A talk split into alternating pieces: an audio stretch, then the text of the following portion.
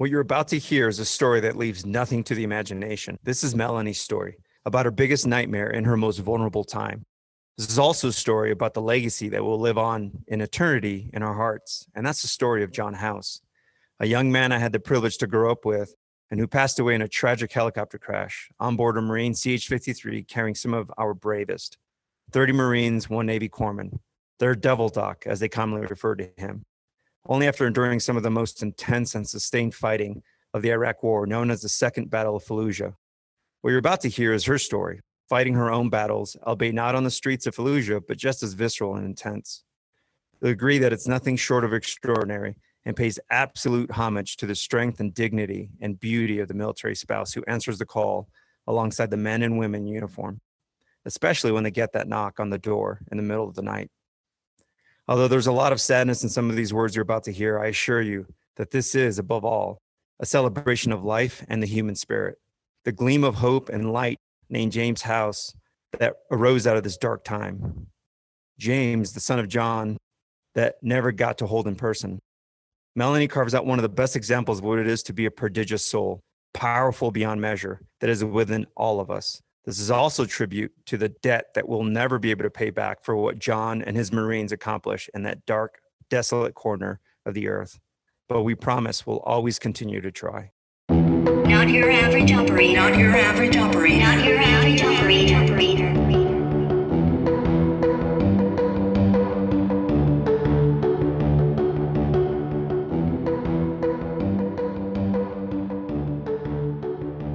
Welcome back to another episode of Not Your Average Operator with me, Paul Mellon McFadden.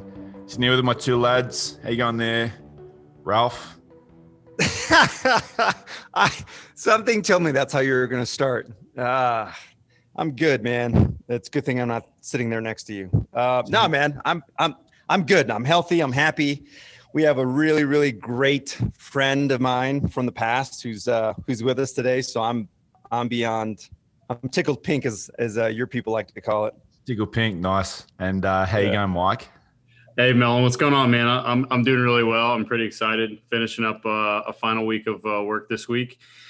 I'll tell you, man, it's like the weather on the weekend is fantastic. And then the, somebody's hitting the button on the weather machine because during the week, it is just an ice cold washing machine out there. And I'm so sick and tired of it. But I guess that's why they pay us little to no money. Um, but overall, it's good. And looking for a little reunion trip uh, beginning of March with some. Uh, some teammates I haven't seen in a long time um, from Afghanistan when we were there, and uh, heading to Vail, uh, Colorado for for a week of uh, week getaway and hang out with some of the brothers. So I'm I'm excited, man. Hey, Melon, were you invited? I I didn't get the invitation. I said brothers. I said brothers, meaning people I like. So no, you would not be invited. But uh, I know where Vail is. I'll just I'll just freaking bomb, photo bomb it all. I'll be in the background. yeah, we'll just add okay, you. Mike. you know, we'll Duly, you- all right. Du, duly noted. Duly noted. That's fine. I love you guys. Friend, true Whatever. friend right. Whatever. Dead And so, Raf, we have a really special guest we heard about in the notes, and uh, Mike and I are absolutely stoked to have along. So, why don't you introduce your friend?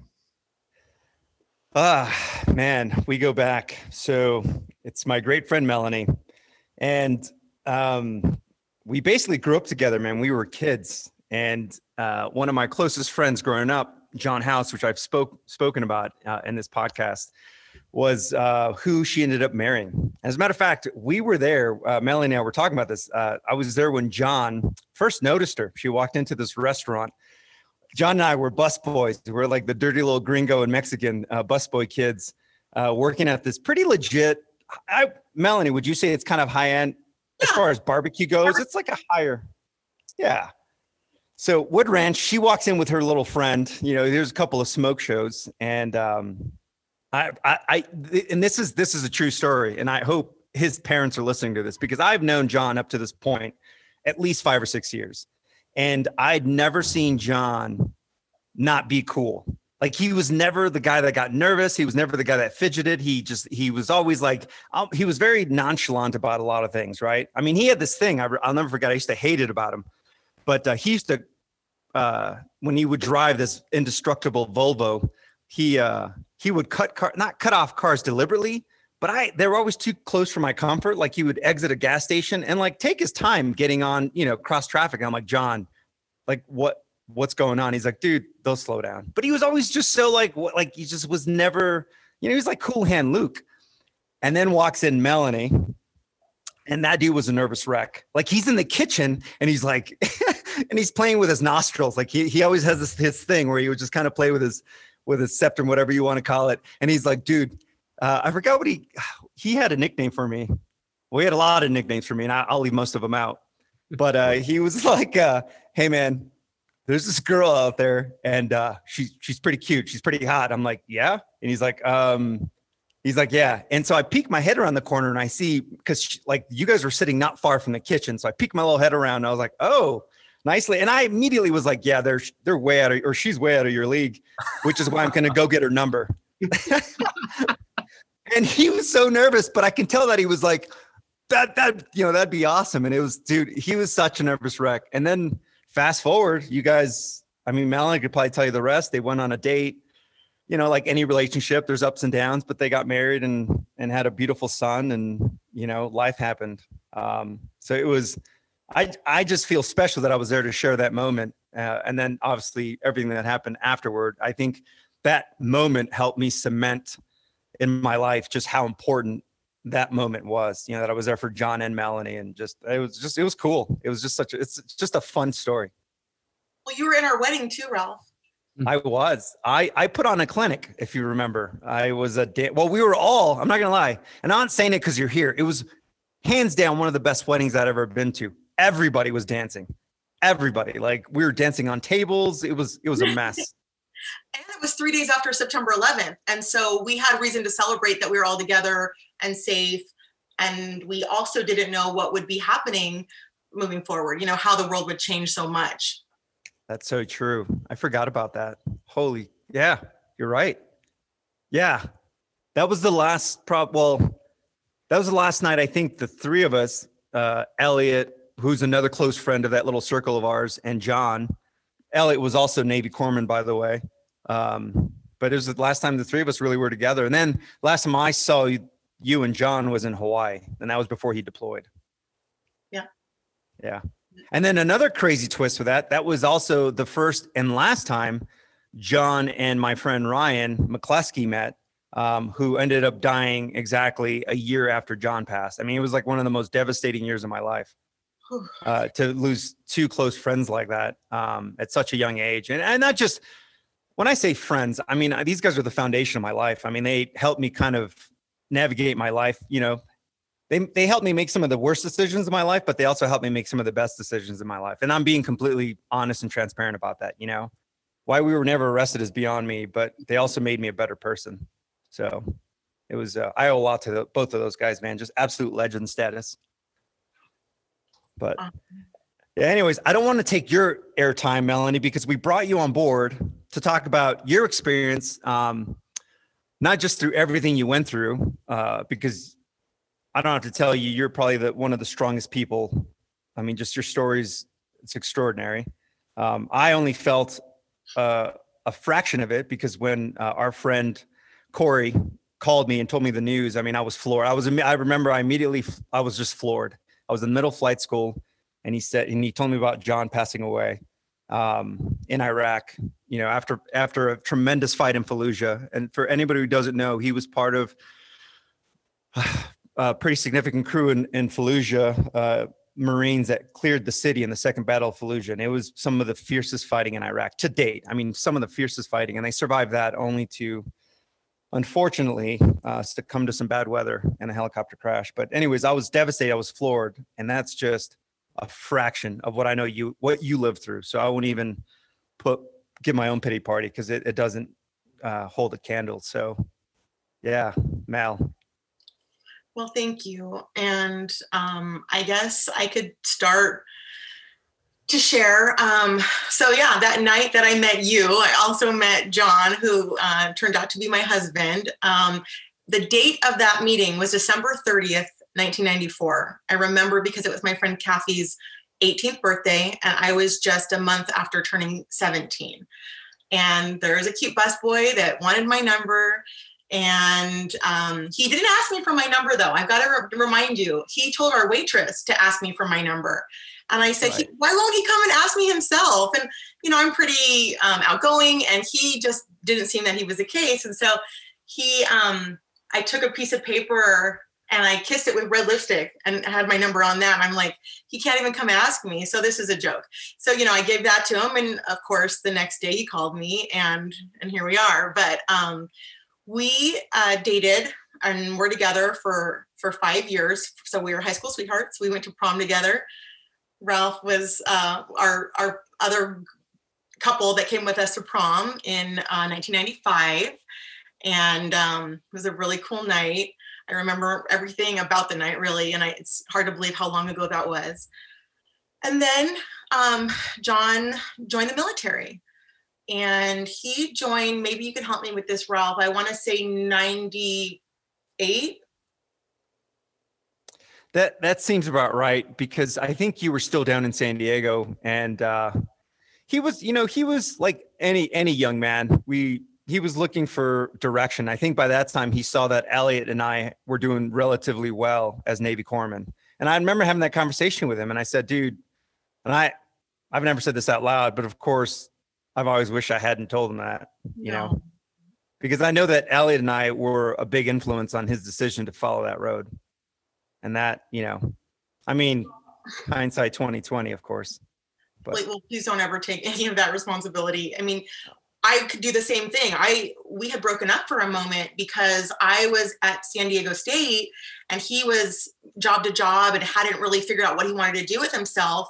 And I'm like, look at I'm getting my bachelor's degree and you have nothing to show for where you're at in your life.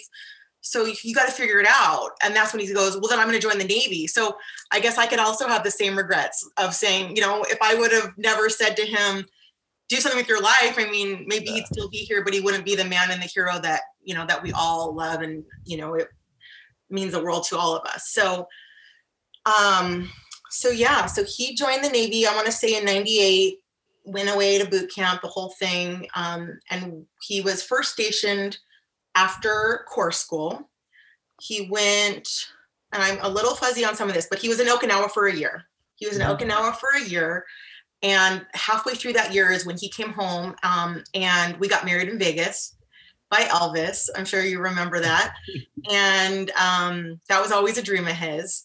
Then when he came back for good, we had our big wedding in Ventura. And Raph was there as one of our um, our groomsmen. And they all were, you know, wearing their uniforms, and it was a beautiful wedding. And it was three days after September 11th, and so it was really special because it was such a military presence at this wedding and it was also this little like there was an overwhelming thought of you know things might change for all these guys because 9-11 just happened and what i didn't realize is how much it would change for for me and for so many people that we know and love um so then um, when we had our big wedding that was in 2001 we were stationed at Camp Pendleton after that, and things were really great. And then we got orders to move to Hawaii, which to us was like a dream come true. And we were stationed at Pearl Harbor um, on Oahu.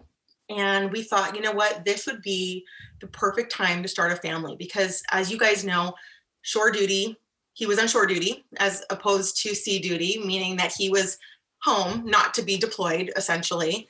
And so we decided that would be a good time for us to start our family. At this point, we'd been together for many years. I mean, I want to say eight years, you know, including from when we met and everything. And so um, we got pregnant as soon as we tried, and that was actually St. Patrick's Day of 2004. And um, in summer of 2004, he was told that he would be leaving for Iraq with the Marines from Kaneohe Bay um, to to provide medical support um, to what we now know as the Battle of Fallujah. And um, I remember thinking, but I'm pregnant. Like you can't go to Iraq when I'm pregnant. Like that just doesn't seem like that could possibly be real. But it was real. And he left in August of 2004, and I was about six months pregnant.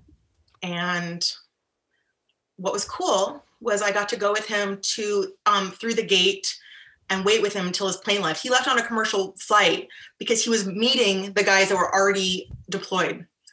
He left with a handful of corpsmen that were from Pearl Harbor um, Makalapa Clinic, and um, like I said, I was six months pregnant. And sadly, I had a I had a terrible feeling, but I just had to push it away. The day he left for Iraq, um, we um, America hit 1,000 um, lost in Iraq. Okay, so 1,000 lost from the war, I guess I should say. And I remember hearing that on the radio on the way driving to the airport. Um, and that was really devastating to hear that and to really understand a thousand a thousand people that will never get to see their family again a thousand families that are changed forever but i just you know i tried to not think about it and um, stay positive of course as i was pregnant and so he left and that was the last time i ever saw him again and um, he uh, we had my we had our baby on christmas eve of 2004 and John got to hear some of his first cries because we uh, did a Red Cross message, and John was able to call in and heard the baby cry. Uh, James Cash House was born uh, healthy and perfect on Christmas Eve, which, by the way, was the Christmas Eve was when John asked me to marry him several years before. So it was a pretty cool day for our, you know, for our family. Yeah. And um, when James was 12 days old, uh, I got a call from the base that said, "Hey, you, you get to do a satellite phone call. You, you know, John can see the so John can see the baby." So I went and they set up this whole thing, and you know, there was no Zoom or FaceTime or Messenger or any of that stuff back then. And um, by this time, it was early 2005. Like I said, James was 12 days old, and I I held the baby up and John had a big mustache, you know, because overseas, you know, everyone just lets their beard and mustache grow and everything. And I almost didn't recognize him. You know, he was thinner than I've ever seen him and dirty looking and, you know, like this big mustache. And I took a picture of, I have it somewhere, a picture of me holding the baby up and John looking at the baby. I took, I brought my, it wasn't a phone because there was no camera phones back then, but I brought my camera and, um, and that was truly the last day I ever saw him because then on January 26th, 2005, I was up with the baby. You know, he was just four weeks old. And there's no night or day when you have a newborn baby, it's all blends together. And I remember seeing on the news that there was a terrible uh, helicopter crash in Iraq, that 30 Marines and one Navy corpsman perished. And I remember saying a prayer saying, you know, please don't let that Navy corpsman be John, please. But then I also felt, I remember instantly feeling bad going, Melanie, you're you're wishing it's not John, but you're wishing it for someone for it to be somebody else, which also felt really sad for me and like selfish to me as well. But I guess there is selfishness with all of this. And um, just a couple hours later, uh, I heard that my front door knock, and um, I assumed it was my neighbor who had a baby recently as well, and her husband was deployed as well. And so we'd sometimes just, hey, can you hold the baby while I, you know, take a shower or just watch the baby or whatever it is. And unfortunately, it was not that. And um, it was five uniformed officers, and they were there to tell me, um, you know, just like in the movies, Mrs. House, we regret to inform you. And I was holding my newborn baby and I fell to the ground, of course. And my uh, there was a woman there. She ended up being my um, CACO officer, but she was there and she grabbed the baby, and um, that was the day that that changed my life forever and ever. And uh, that was obviously you know 16 years ago. I had a newborn baby. I was 27 years old. I was a widow and a new mom, all within a month. And it was the hardest thing that i ever ever went through. And truth be told i didn't think i would survive it. Um i didn't know how i was able going to be able to survive it. John was my best friend my future the person that i was supposed to spend the rest of my life with and now i have this baby who i barely even knew yet. You know when your baby's four weeks old you don't really even know your baby. You don't even not that i didn't have a connection to him but it was just like it's a baby you know? Um, i hadn't even had my six week checkup where the doctor makes sure that i've healed from giving birth. I mean my world just shattered of course, that day. And I was flooded with just tons and tons of people from the base and neighbors. And I mean, I was so grateful to have had such support. Um, my family all flew in from Southern California. John's family all flew into Southern California, who, by the way, are my other family. I mean, I, I grew up with them. I was 17 when I met them. Um, and, and just, uh, you know, I had to plan a funeral. I had to plan a move from Hawaii because sadly you don't get to stay in military housing once your husband passes away. And so they give you a little bit of a time limit to to leave. And of course they help you leave but it's you know it's they don't want you there very long. It doesn't kind of brings down morale for the others unfortunately. Um and so like i said at 27 i had a brand new baby. I was planning a funeral. I was moving ac- across the ocean. And these were things that i just never ever imagined living through and when i talk about it now i can't believe i did. You know what i mean?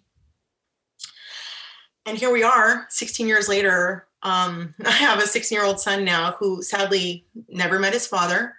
And raising a child through the grief and through the depression and through the waves of emotions that you go through when you lose your partner, but also having to raise a child through all of that, in some ways was the biggest blessing of all because I had to be okay.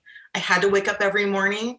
I had to not let my baby down because I was his only parent that he had.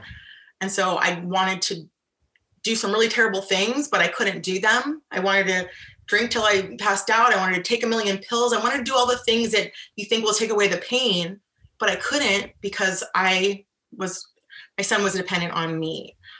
I nursed, I was nursing him, and I, it was really important for me to continue nursing him through all that. So I knew I couldn't take any substance that would, you know, affect him. And so I just plowed through it and I and I did it and I moved and we we had his funeral in on February 15th of 2005 in Ventura County. And I guess the rest is history. It hasn't I mean these last 16 years have been such a such an experience and I can't believe how it all went. You know, I just never imagined that I'd be here and okay and telling the story and being happy and in love and fulfilled and finding joy. These were all things that I thought that's not for me. At 27 years old, I thought I will never ever have those things again. And um, what's what I've loved to try to do, and I was I was telling this to Mike or a little bit before we started that, you know, I want people to know that going through a tragedy so severe, I mean, in my opinion, really one of the worst things you could go through, um, to know that there is light at the end of it, or there is happiness and joy and love. And it doesn't seem like there will be, it seems like there never will be forever and ever. And of course i went through therapy and counseling and support groups and medication. I mean this wasn't an easy road believe me but it was very very important for me to to be healthy and to get out of this healthy you know what i mean? And so here we are i don't know if you guys have any questions. I've just been rambling on. No i would know you told that story so eloquently and you timed it together so perfectly. Um, I just, I, I think my only real question I just was thinking about was there anything significant where you actually noticed where you had turned the corner? Do you mean like was there anything that you were doing so consistently that eventually after some because everything, you know, it's easy, it's it's easy to get lost in the valley, right? Because you're just inundated by so much. And it's not until you climb up a little bit, you start real you take in the views and you're like, oh, I've actually come further than I thought.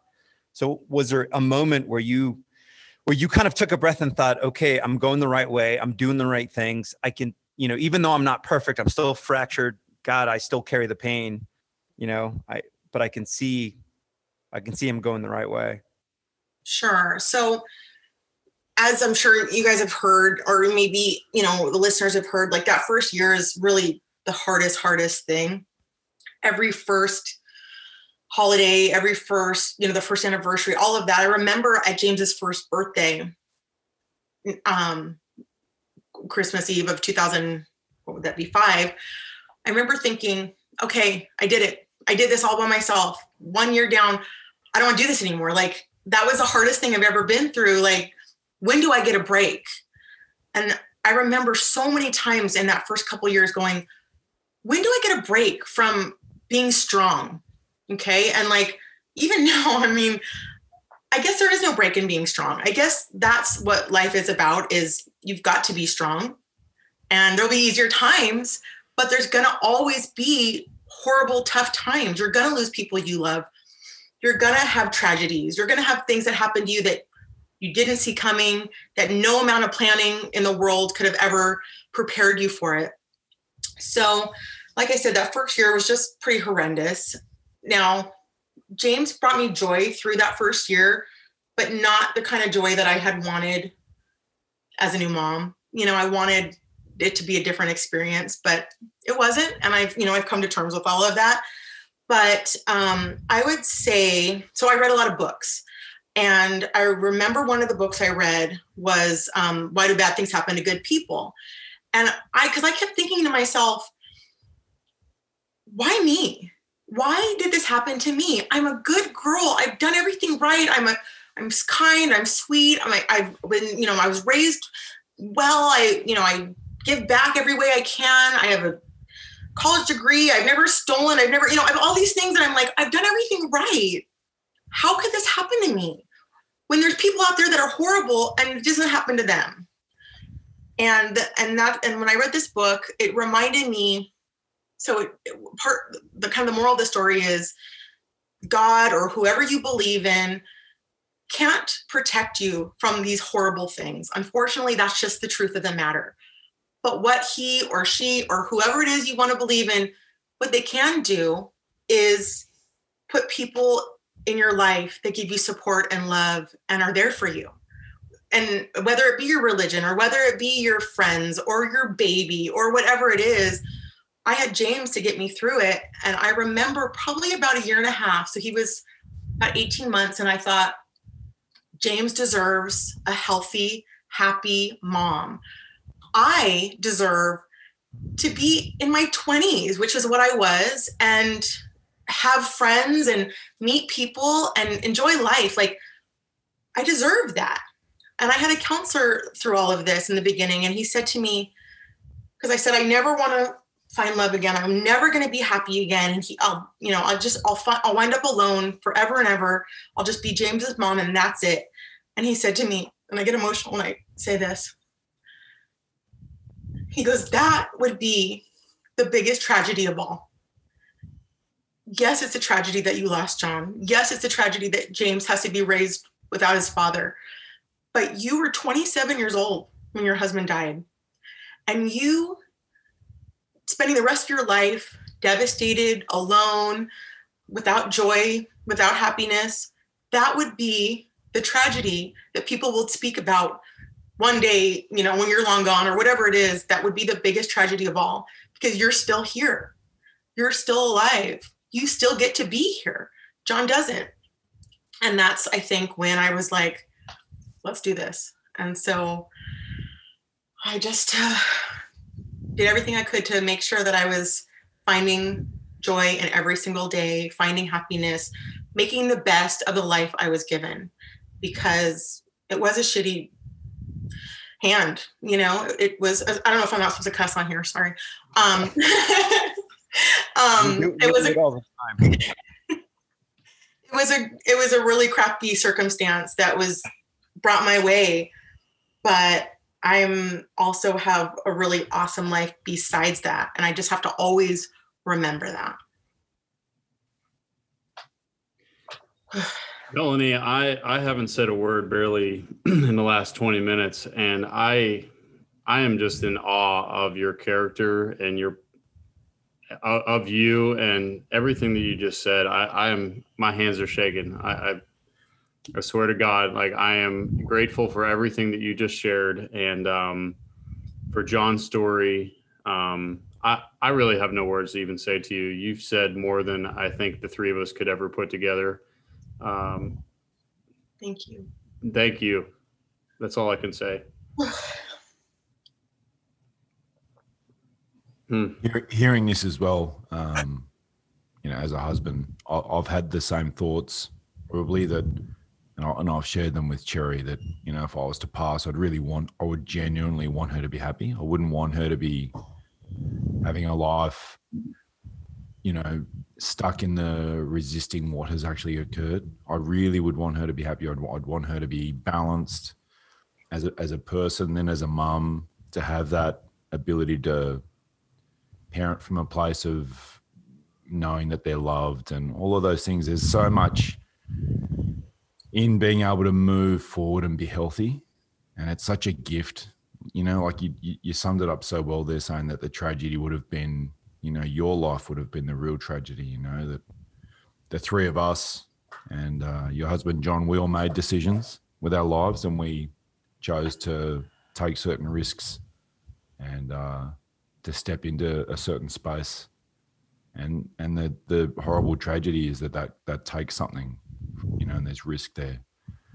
But for you at 27 to be able to move through that and come into a place where you're in such a, an amazing state, it's really a privilege to to hear you tell your story. And um, yeah, I was operating over Fallujah at that time. Through that period, I was like the eye in the sky, working with a lot of the guys through that period. The 30405, I deployed there quite a few times. So I feel like I, I feel like I've got some small connection there with your story. But thank you for sharing that.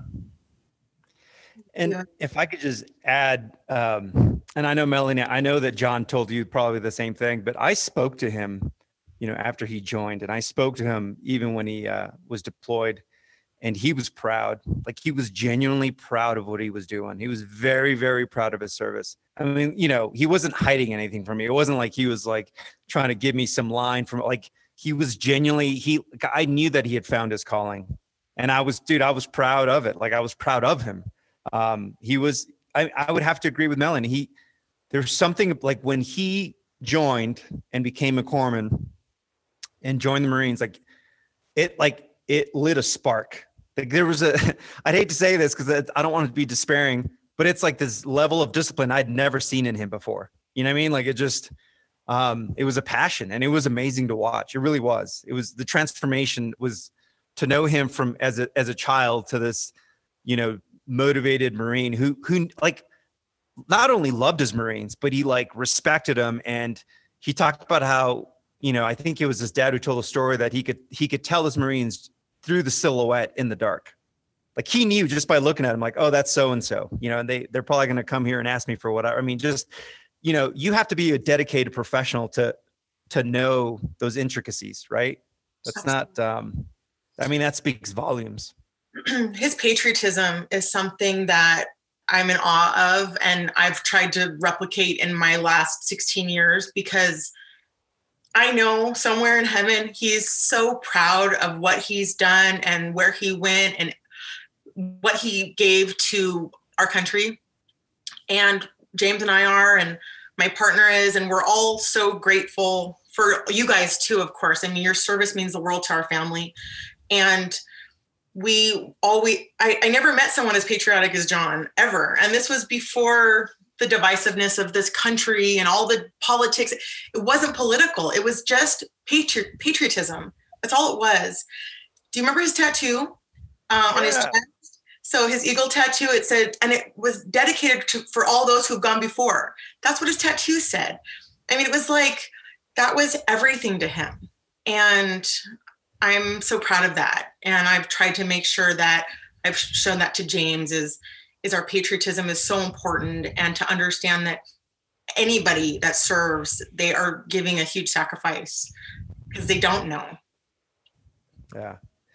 I, I think another reason this story is important to tell, uh, your story, um, is because since I, you know, since I joined, rejoined, I should say, and then started flying, I was I was talking to the guys about this. I'd literally known at least one person every year that I'd served as a as a helicopter pilot. I had known at least one person to die. A couple years, I actually knew nothing less than twelve people.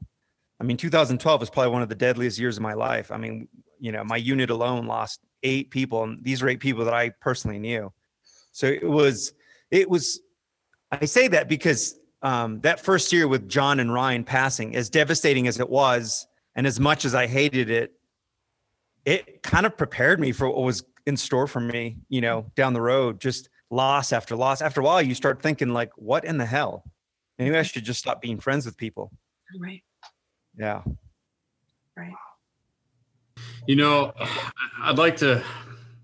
This is this is this is hitting me really deep, and a daily a daily ritual. You know, I, I really try to practice. I'm not perfect, but I really try. Like when I wake up in the morning and I'm getting ready to go back into work, and I put on a flag on my shoulder on my uniform, and I, and the day seems monotonous and it's just over and over.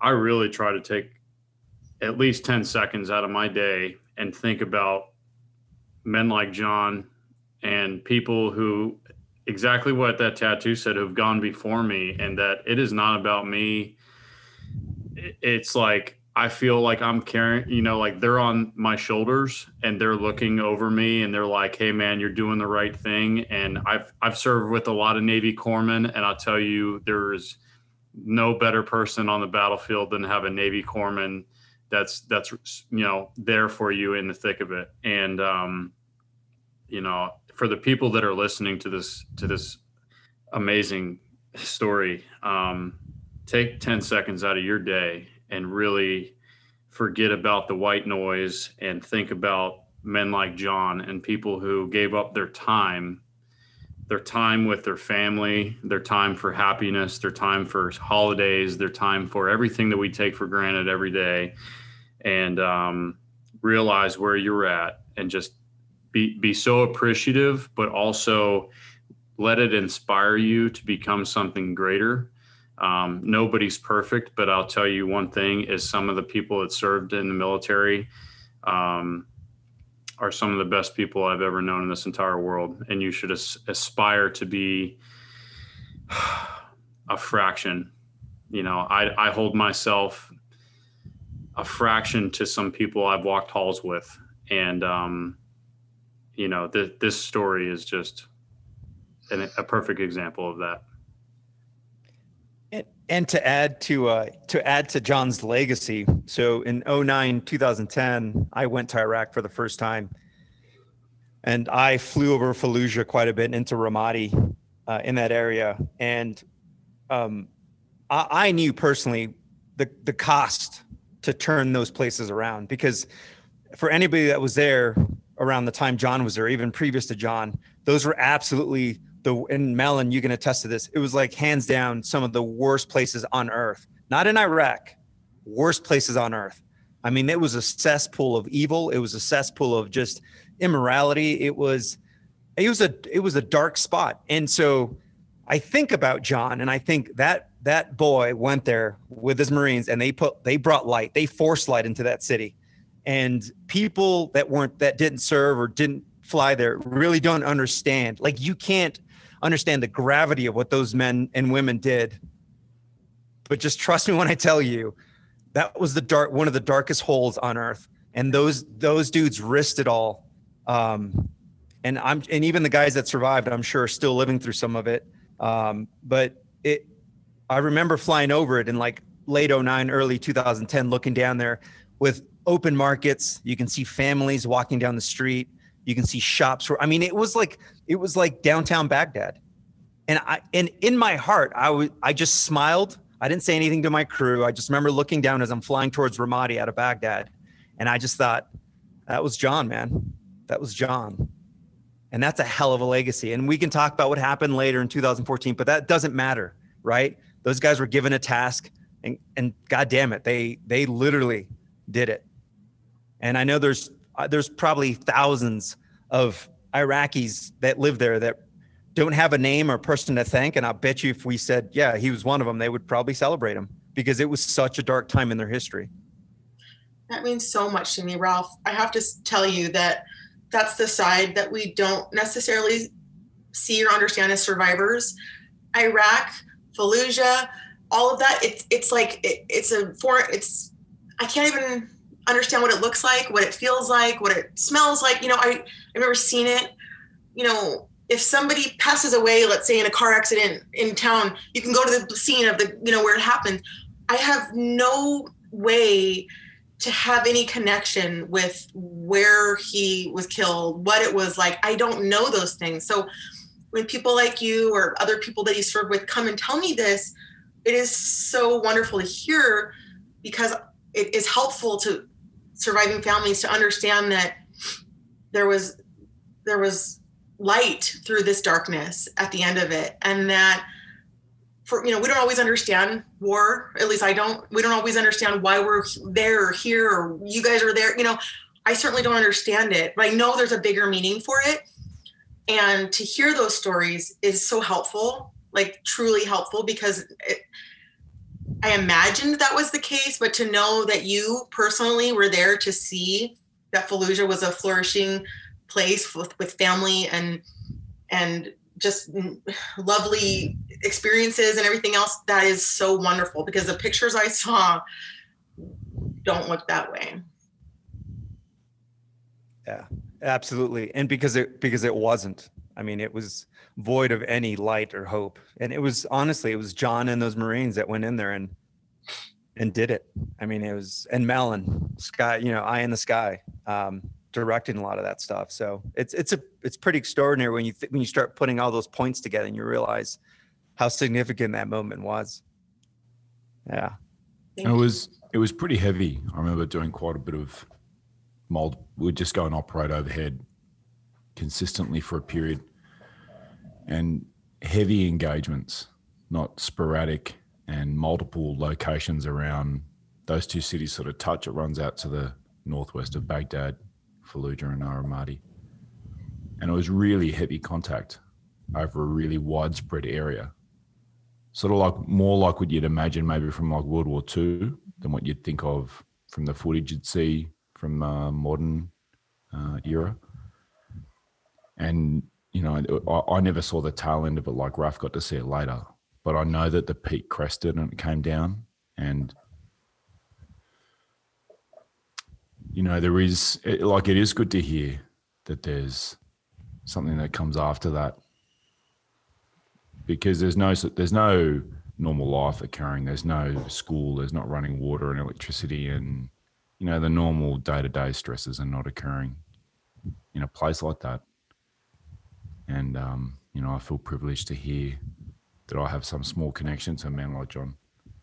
I also I really like the piece around um, like Raf pointing out that he did transform and step into something by taking on that responsibility.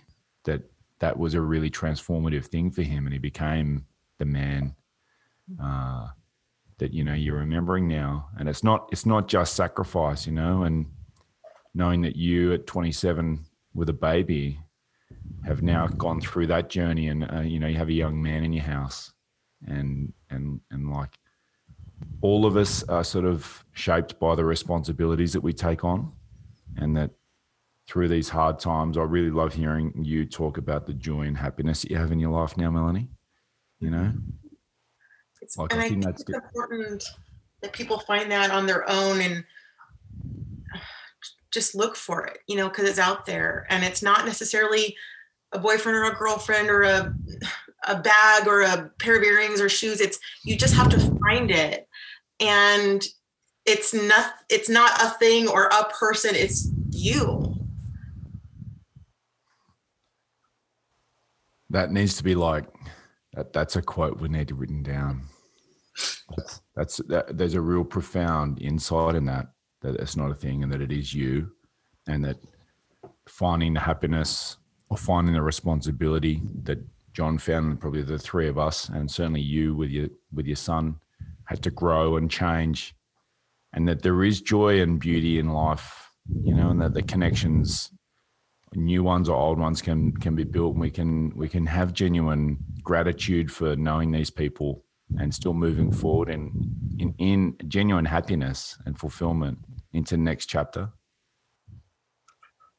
Can I be the first to say, when are you writing your book?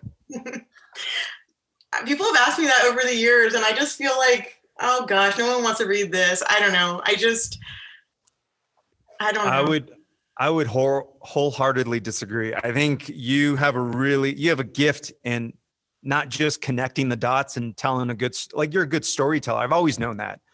but you do it really eloquently. And I'm not just blowing smoke. Like I genuinely, if you could capture your words and put it on paper, it's and I'm not even worried about you know New York bestseller. It's just it would be such a helpful tool. Like it's it's approachable.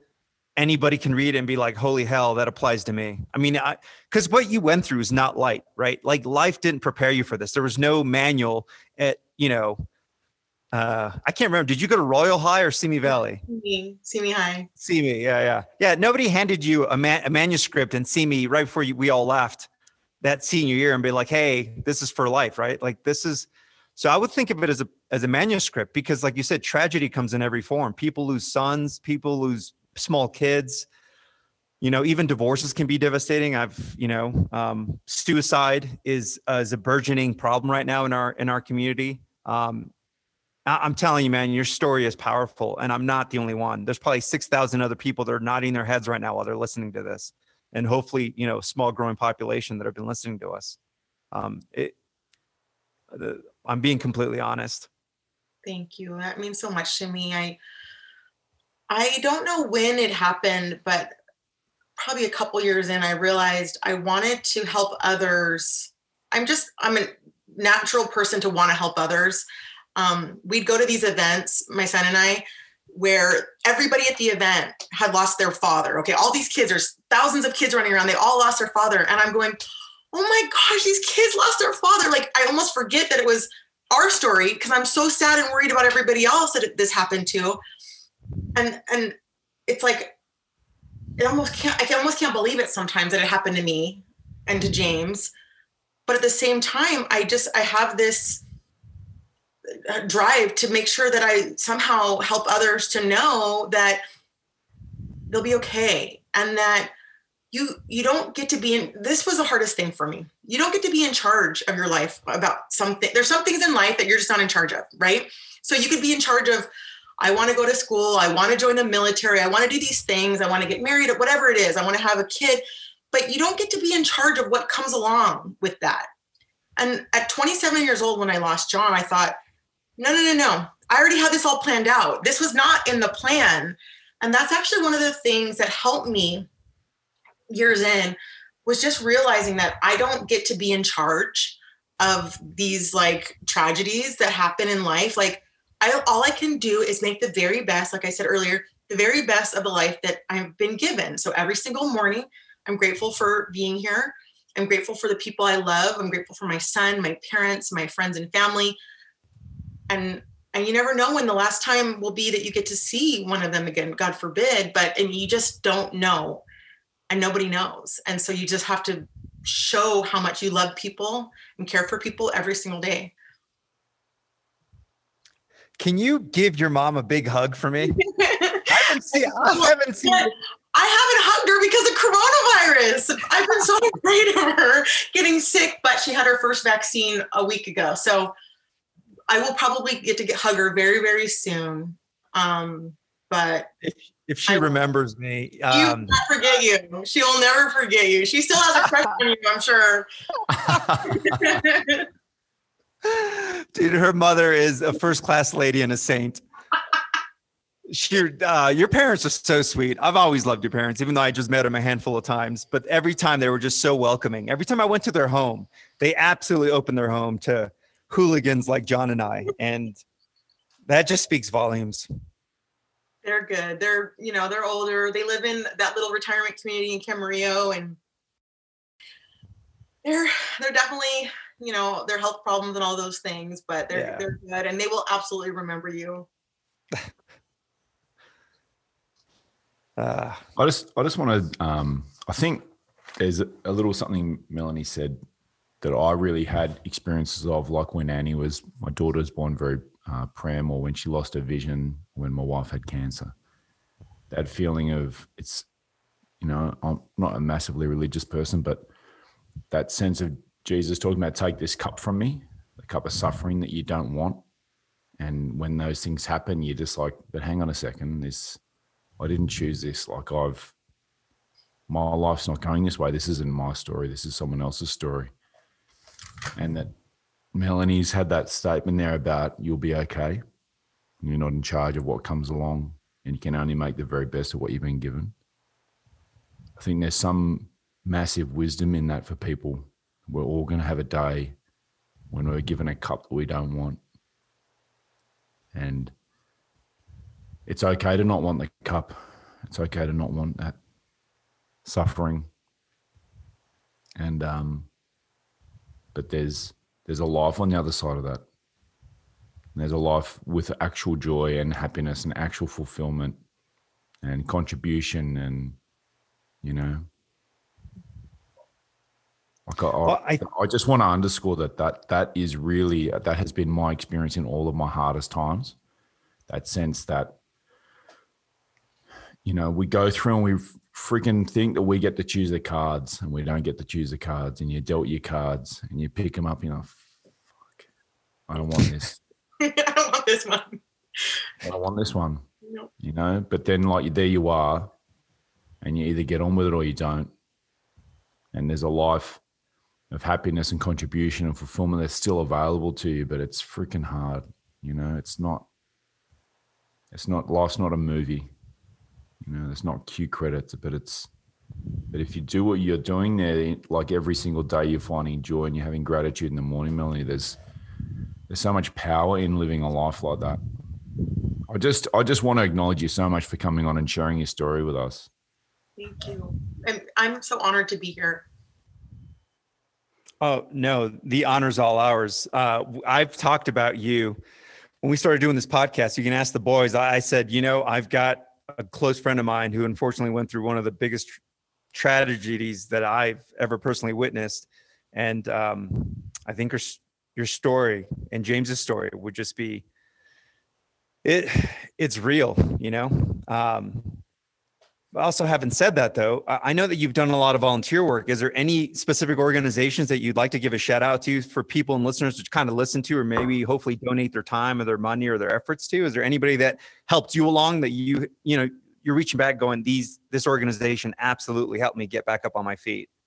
Absolutely. So taps.org, T-A-P-S.org, um, is an organization just for surviving families. And they do it and, and they have support for surviving brothers and sisters, fiancés, boyfriend, girlfriends, mothers, fathers, you name it. They have support for, and they've been pretty much by my side through the beginning. They reached out early on. I am friends with the founder. Um, she lost her husband. Bonnie Carroll lost her husband. Gosh, I don't want to even say it wrong, but uh, decades ago at this point, and I don't know what era he was he served. But anyways, he um, she founded this organization stationed in it's it's out of Washington D.C. and they provide support groups, support retreats.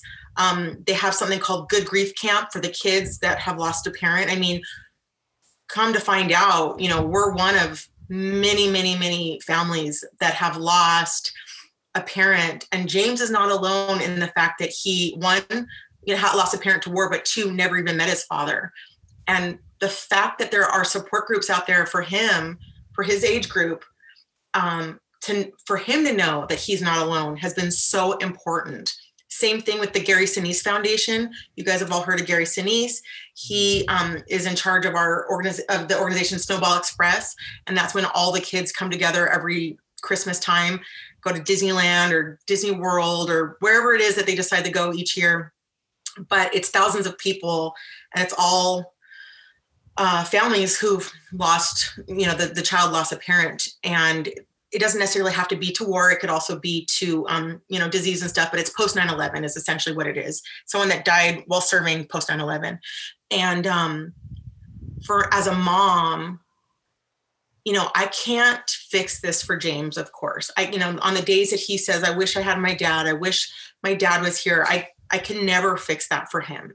But what I can do is make sure he has resources and friends and these support groups and things that he can go to and know that he's not alone. And the same goes for me. I mean, I I call them my widsters. They're my other they're the other widows that are same situation as us, and um, we've met them over the years through Snowball Express, through TAPS, different things, and we're you know COVID has changed the way we get to get together and things, but that support system is has been probably the number one thing that helped me besides doing it on my own everything i did with myself was first of course but second was knowing that i wasn't alone and knowing that if i called one of my widsters or call somebody from taps and say you know this is really crappy this is going on and they get it and they've been there and they're going through the same thing and not that we want other people to feel sadness as well but to know that we're not the only ones and especially like i said as a mom for james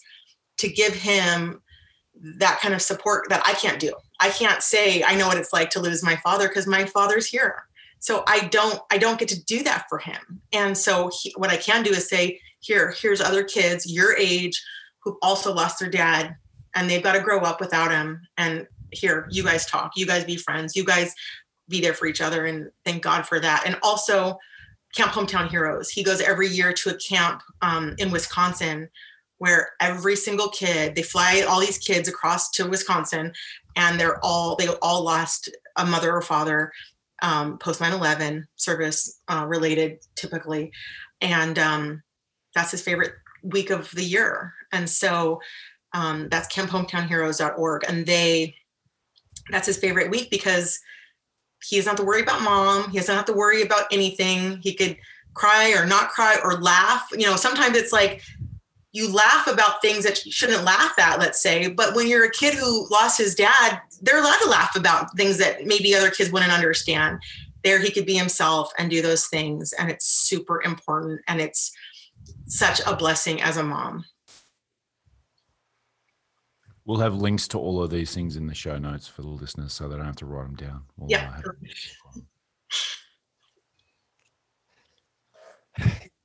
Yeah. Um, it just feels like that might be a really beautiful place to leave it for people. Just to, that there's a few resources that um, Melanie's been able to share here that uh, have made a difference for her, and people might might feel like they want to reach out to these or other organisations. And as Raf said, maybe you give some of your your time or your efforts, or uh, maybe some financial support to them because they've made a real difference. But what a story! What a story! I know Mike and I have just been sitting here mainly with our uh, shut, not able to talk. Pretty moved by this story, Melanie, and um, it's so beautiful. You guys knew each other as teenagers, you and Ralph. I'm only ever going to call him Ralph now. I'm just, I'm just picturing, I'm bit- just picturing this this young bloke with a hairnet on, and you know, cholo sort of white t-shirt and the flannelette buttoned up to the neck, walking around with je- jeans too low on his butt. That's my that's my mental image of young bad ch- bad cholo Ra- Ralph. I've I've already told you, man. Um, pants below my buttocks was not going to pass in Miguel's household. It wouldn't. it wouldn't survive two seconds. As soon as we made contact, it would have been over. And God bless him for that. Thank God for that. Yeah. So just a just an extraordinary episode, Melanie. Just a wonderful guest, and it can, you can see the happiness and uh, and joy. Like you know, my my mum, my dad passed away when I was eleven, and I just I have a huge amount of respect for any woman who's got teenage boys uh, under her roof because we can give a mum a run for her money. That's for sure. So there'll be links to a bunch of um, charitable organisations that have made a difference to Melanie and her family in the show notes. And uh, you know, I think I think we might have a few requests for you to come back on again and you know cover other aspects and you know just let people know maybe some of the stuff you're getting up to day to day now. And and also I just want to I just want to put out there that there's an extraordinary person that is clearly in the background in your life, and that's Brad. Just has to be an amazing guy. I just want to shout out to him and uh, for someone to step in, in into the the position that he stepped into just has to be an amazing guy. So shout out to you, mate. Hats off to you, brother. Thank Yeah, guys. and and thank you for your service, Brad. Honestly, um, thanks for carrying that torch. Thank you guys. Yeah, Appreciate you guys. All right, absolutely, so man. I think that's the end of another episode there, guys. An extraordinary one. I'm probably going to listen to this a few times myself. There's just so much wisdom in there that uh, Melanie's laid some absolute bombs uh, of gold in the middle of that. So I'm going to circle back and uh, take some notes on, on this episode. And just an extraordinary human being. Thank you so much for coming along. And from all of us to you, thank you so much. Thank you for your, uh, your sacrifice and your commitment and your joy. And uh, we'll talk again soon. All the best. guys. Thank you. It's an honor. Thank you so much.